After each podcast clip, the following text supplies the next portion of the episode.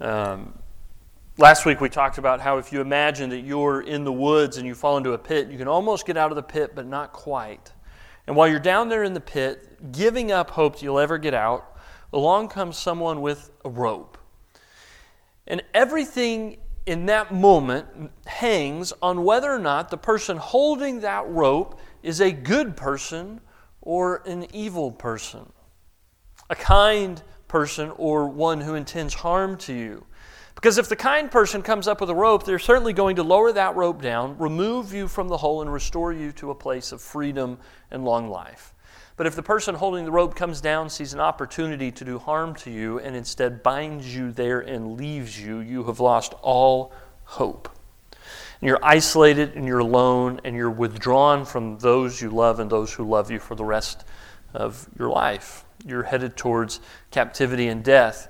And the, what we talked about last week is that this is what happens when we have sin in our life. We find ourselves in the pit by our own mistakes and our own making. We're down there and we don't know how to get out. And when God comes along and He's the one holding the rope, what we find is that God shows up and His intention is to pull us out of the pit. And the rope that God uses to pull us out of the pit is guilt.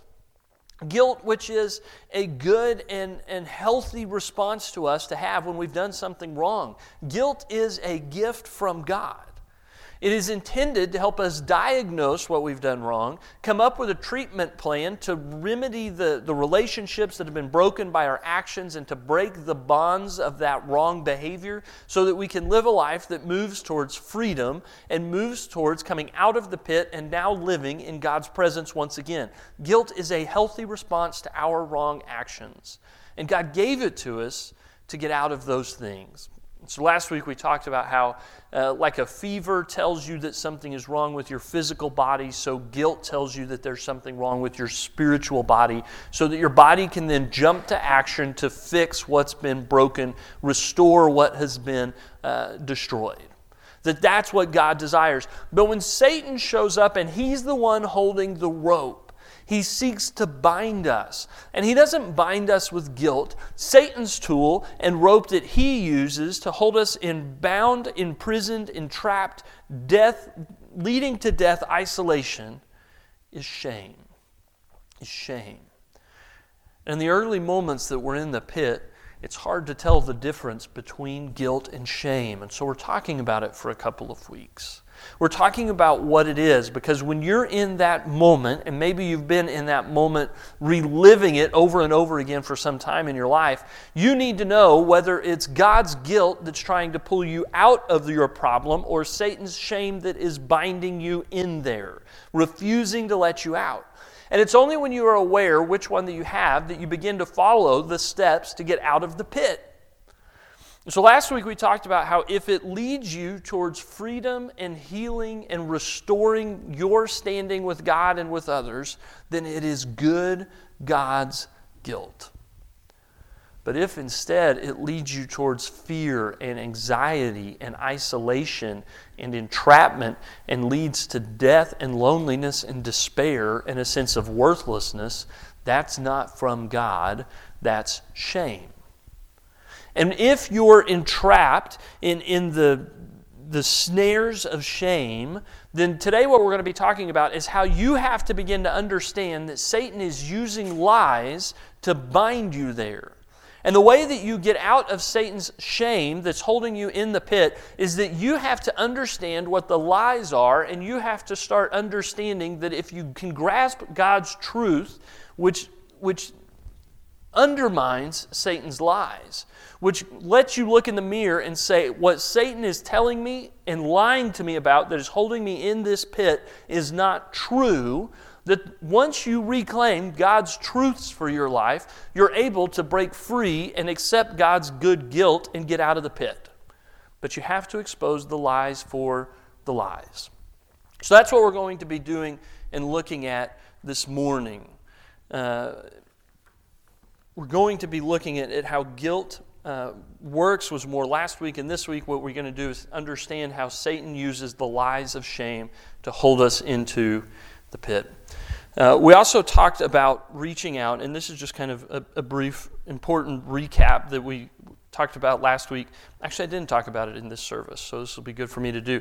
Um, I was asked last week at the end of, uh, in between the two services, uh, why is it that sometimes when I go try and talk to people about their sin problem, that they don't have this awareness you're talking about, that they either should have guilt or shame, and, and, and they say, I'm just giving them a guilt trip. I'm just giving them a guilt trip. And it, and it reminded me that I needed to briefly talk about this because this is very important. What we're talking about in these two weeks is people who are aware that they've done something wrong and that they either have guilt or shame about it. We are not talking about people who have done something morally wrong or sinned against God or others and who they think they're in the right. Because if you go to someone, and sticking with our kind of illustration and metaphor here that we've been using of the pit, if you go to someone and you say, I want to help you out of this pit that you've gotten yourself into by doing something wrong, and, and they say to you, I don't feel like I've done anything wrong and you say, Well, I think you have, and I think you need to deal with it and start restoring relationships, and they say, I don't think I need to do that, then, kind of with the illustration, what you would have to do to give them the guilt and shame to begin start working through stuff is shove them into the pit, right?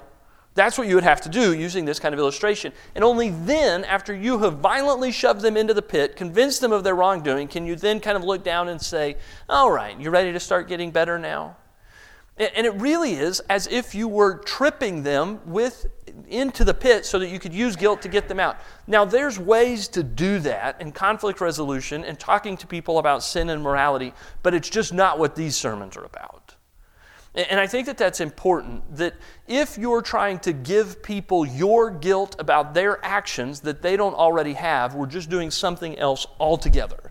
And so don't do that.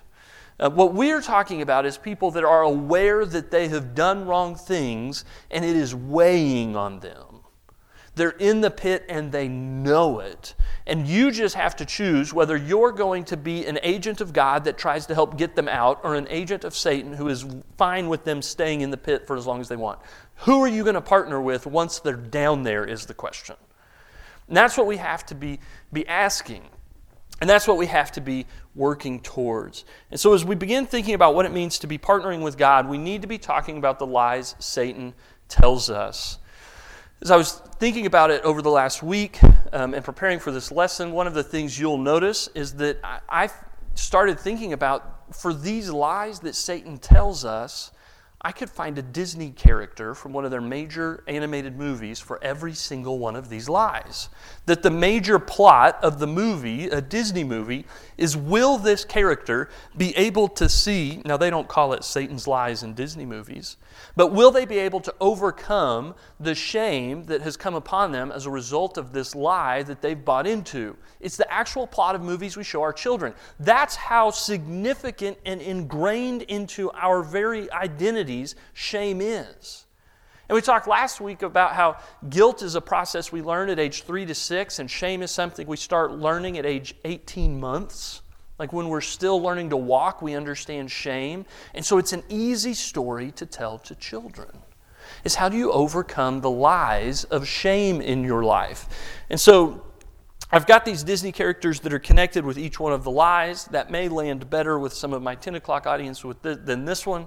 Um, but such is uh, the nature of, of this lesson that we're going to be exploring that. And so the first lie that Satan uses to effectively bind us is this He tells you you are a broken, worthless human. You always have been and you always will. You're a street rat. You're a trash human with no value. And that will never change. This is, in Disney, the Aladdin lie. The lie that because he uh, has no wealth and he comes from the street, that he will never grow beyond his early life status to become someone that has any value or is worthy of being loved or cared about at all. And, and this lie, once we grab onto it, is crippling for life. And it's a tool that once Satan has these ropes wrapped around you, that you don't matter to God or anybody else, that you have no value, that you have no importance. And, and, if someone tries to help you, just tell them, no thanks, I'm not worthy of being helped, I belong here. If that lie has taken root in your life, you cannot get out of the pit until you label that lie a lie. So, what I have to tell you today, if this is a lie that you've been struggling with, is this is that in Genesis chapter 1, verse 27, at the very beginning of creation, the beginning of the, the book that is God's very word to his people in every age, God, it tells us this. So God created humankind in his image. In the image of God, he created them, male and female, he created them and it doesn't go deep into psychology or anything else to give you this truth that comes from God. God made you in His image. God made you, male and female, in the image of the Almighty Creator. Your value is not determined on who your parents were or what your ethnicity is or where you were born or how much money you have or how much influence and power you wield. It is based on this one thing God made you in His image. When it comes to your value, nothing else matters, and there's nothing that you can do that can reduce the value of a, a image bearer of the Creator God. And so, if you're someone who's bought into this lie that you're just a street rat with no value, you need to know that it's just a lie. And that the truth from God is that you are His child made in His own image. The second lie that Satan tries to bind us with is that you need to hide whatever it is that you're ashamed of. Whatever it is that you don't want everyone else to know, you have to keep it secret. And if you can keep it secret, you won't be exposed. And if you don't get exposed, you won't endanger others. And so, whatever it is that causes you shame, this secret sin that you have in your life, just lock it away in the deepest, darkest recesses of your heart and your mind. Don't think about it, don't talk about it, don't act on it, and certainly don't let anyone else know. Keep your secret shame as secret as possible which is if you've seen Frozen, the Elsa lie. A lie that was given to her early in her childhood that, that the powers that she had to freeze stuff should be kept secret because it could be harmful to others. And if she let her powers out, people would be hurt, and she should be deeply ashamed about her most secret, secret shame. She should hold it there and let it fester. And she goes from having a great relationship with her, her sister and her family and with others to having joy in her life to being someone who spends her entire life locking herself away so that she doesn't accidentally tell someone about her secret shame. This lie drives us into isolation and it breaks our relationships. And even the relationships we do have become artificial because we don't want to let someone get close enough to know the darkness inside of us. So we hide it. This is the lie that Satan gives to Adam and Eve in the garden that results in them eating the fruit and then hiding among the trees. So that in Genesis 3, verse 8 through 10, it says that Adam and Eve heard the sound of the Lord God walking in the garden at the time of the evening breeze. The man and his wife hid themselves from the presence of the Lord God among the trees of the garden. The Lord God called to the man and he said to him, Where are you? He said, I, heard the sound of you in the garden. And I was afraid because I was naked, so I hid myself. We read the story and it just it feels like silliness to imagine it, but the reality is that every single one of us has found ourselves in this situation before. Where we've got a secret shame that we're afraid that if we go pray in God's presence, that He'll see right through us to the very heart and see what we are trying to hide. And so instead of going to be in God's presence where He can do the work of restoring and forgiving and making us whole again, what we do is we hide. And we may not hide by completely withdrawing from God's presence or from conversations or prayers or relationship with Him, but we may just make it artificial enough that there's no chance that it'll go deep enough for God to deal with the deep stuff, the shame that we're hiding. So we pray to God about better weather and sicknesses in our jobs, and then we close the door and hit amen as fast as we can and get out of there before God sees what we're trying to hide. If you buy into this lie, you need to push against the isolation that it, it creates and move instead into relationship, deep relationship with someone you can trust, with God and with another brother or sister in Christ who you can start sharing that secret shame with. Because once it comes to light, you find out that, that light kills this lie. Confession kills this lie that you have to hide your shame. You cannot hide it. God's liberating truth is that God already knows you, the good and the bad, that God already sees everything that you've done before, that God already has forgiven you and is only waiting for you to lean into that forgiveness and trust that God sees you, forgives you, loves you, and wants to restore you and can't until you show up in His presence and let Him and expose Satan's lie that you need to hide your shame. The third lie, so let's see, to review, the first one is uh, you're broken and worthless no matter what. The second one is you can hide it and God won't know. The third lie is this that God no longer loves you because of your actions. That maybe you once had value, but now you've done this thing and you need to run away. So after Scar tricks Simba into thinking he's killed his father, he tells him, Run, Simba. Run and never return.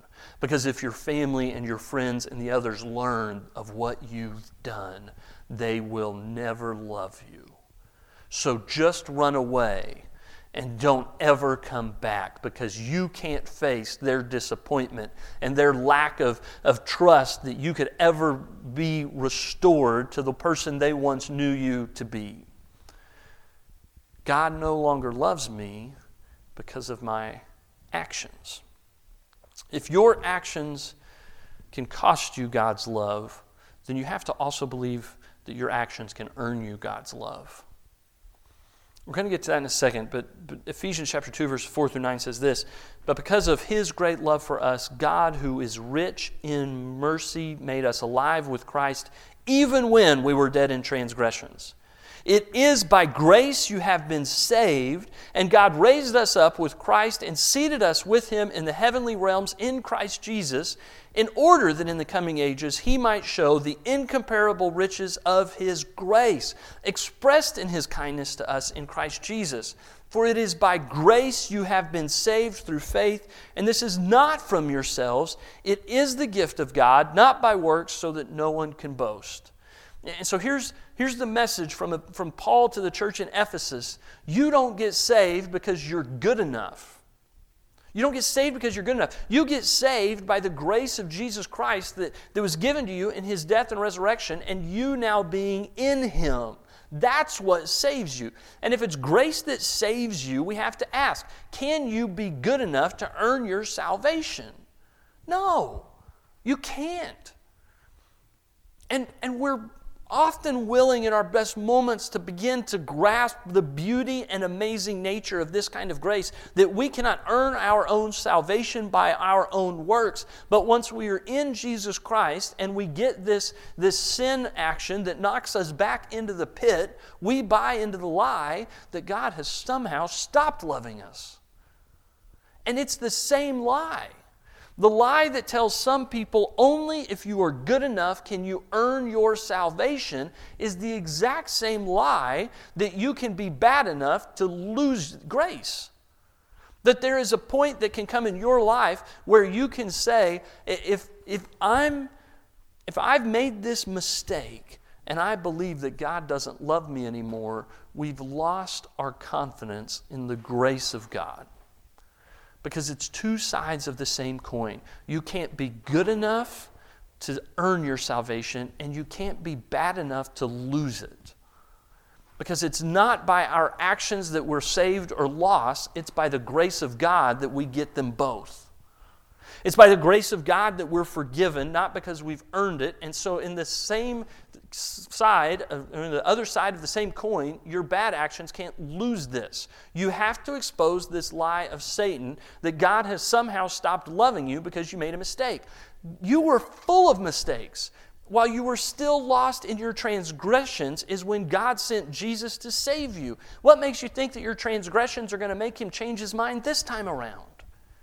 It's built into the equation. Humans will mess up, except for the one who died on the cross to save us. That's grace, and He saves us over and over and over again, not just the once, but even after you mess up next time.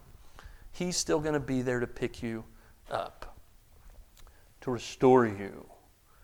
God's liberating truth is that your actions did not merit His loving you first, and your actions cannot cause you to lose His love now. And the fourth is this that the cross of Jesus Christ can save lots of people from lots of sins, but not me from this. This is kind of the beast lie. Maybe I once was a good person, but now I've become a monster, and no one can love the monster. The monster is unlovable, and the monster's nature is to just do wrong. And so here I am stuck with this beast of a face, beast of a life, beast of decisions, trapped in this curse, unable to get out. Sure, lots of people can work their way through the things that they've got to work through, but not me. I'm just a monster. I'm not the kind of person that can be saved by grace.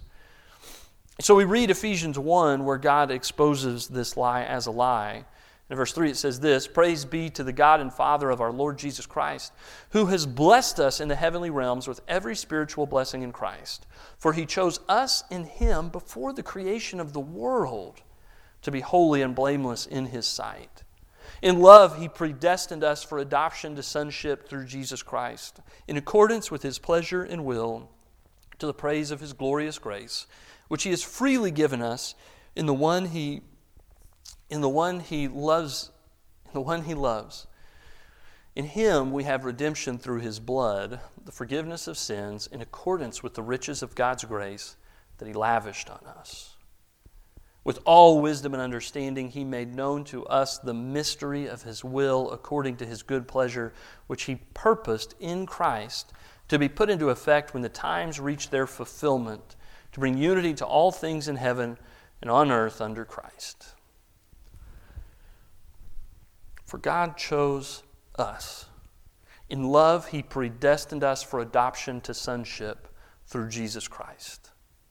We have redemption through His blood, the forgiveness of sins, in accordance with the riches of grace that God has lavished upon us. If you want to buy into this lie, that you're a monster who is outside of the saving power of the cross of Jesus Christ, here's what I want you to be willing to do. I want you to imagine that Jesus Christ is standing here.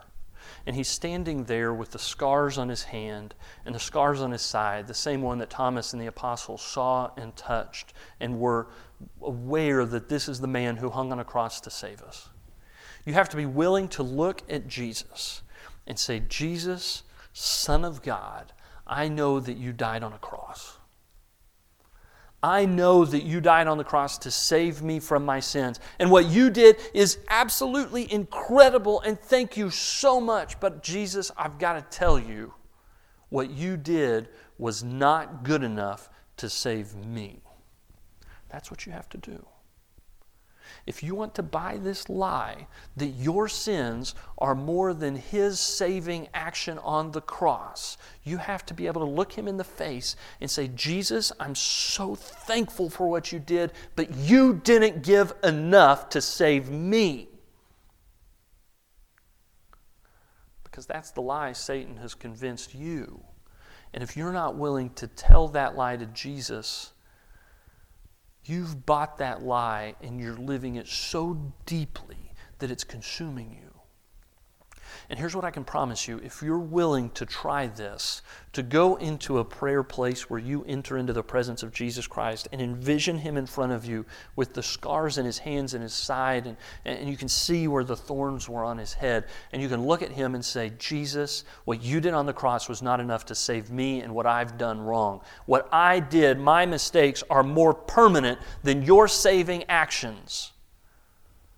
If you honestly look at Jesus, and see Him looking back at you, that lie will die on your lips Because what Jesus did on the cross is greater than your sins.